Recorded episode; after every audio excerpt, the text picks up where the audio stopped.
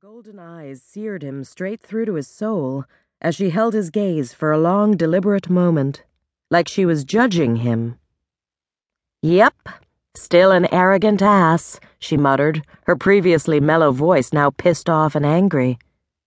Familiar. She slipped the sunglasses back in place, squared her shoulders, and headed down the road, turning her back on him just as he'd intended.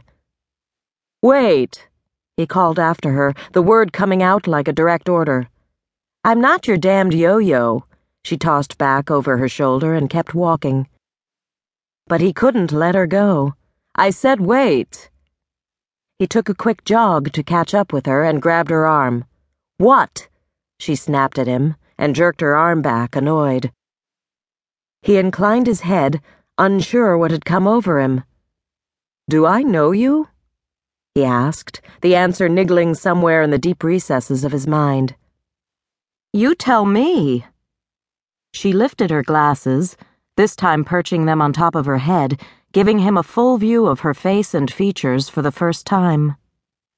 Soft, creamy skin with a hint of freckles, golden brown eyes, and a perfect nose. Her pulse beat hard at the base of her throat, giving life to the memory that had been hovering just out of reach. Another hot, steamy day. Him on his motorcycle, her in her cheerleading outfit, walking from school to the house he now called home. Well, I'll be damned, he muttered as more memories slammed into him. He'd offered her a ride home that day. No one had been more shocked than him when she'd taken it. Instead of driving up the hill, he'd taken her behind an abandoned building in town and kissed her senseless He'd wanted more. She'd rejected him. He was right. He couldn't outrun his past. So you do remember, she said, her tone clearly challenging him. He inclined his head. The princess from the mansion on the hill, he mused out loud. She placed one hand on her hip. What does that make you as the new owner, Prince Charming? So word had gotten out after all. He should probably thank his housekeeper, Rosalita, for that. She'd come with the house, needed the job, and didn't like him at all. She provided him with all the gossip he didn't want to know about the town of Serendipity and its inhabitants. She talked non-stop while she worked. Of course she'd tell the prior owner's daughter who had bought their home. Well? his trespasser asked, drawing him back to the present. Ethan grinned. He liked her spunk and couldn't help but laugh.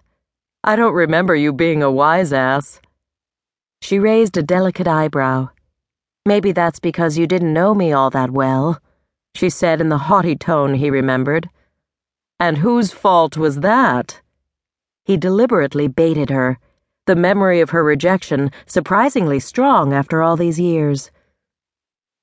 Awareness and definite remembrance flickered in her gaze.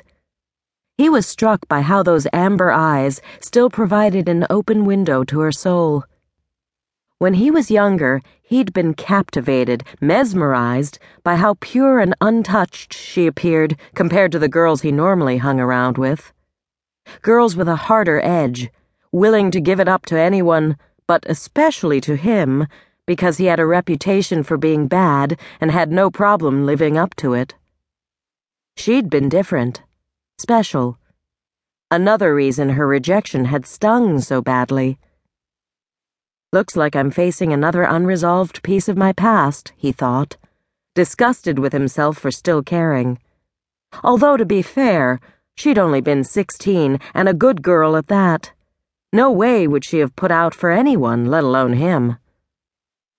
She shifted on her high heeled sandals. Uncomfortable or restless to leave? Ethan chose the former. He'd like to think he'd gotten to her, the same way she'd gotten to him. Inside his skin, just as she had way back when. She flipped her glasses back onto her face. Okay, I think we're finished reminiscing. You go home to your place. She gestured up the hill. I'll go back to mine. And where would that be? All he knew of her family now was that her father was in jail.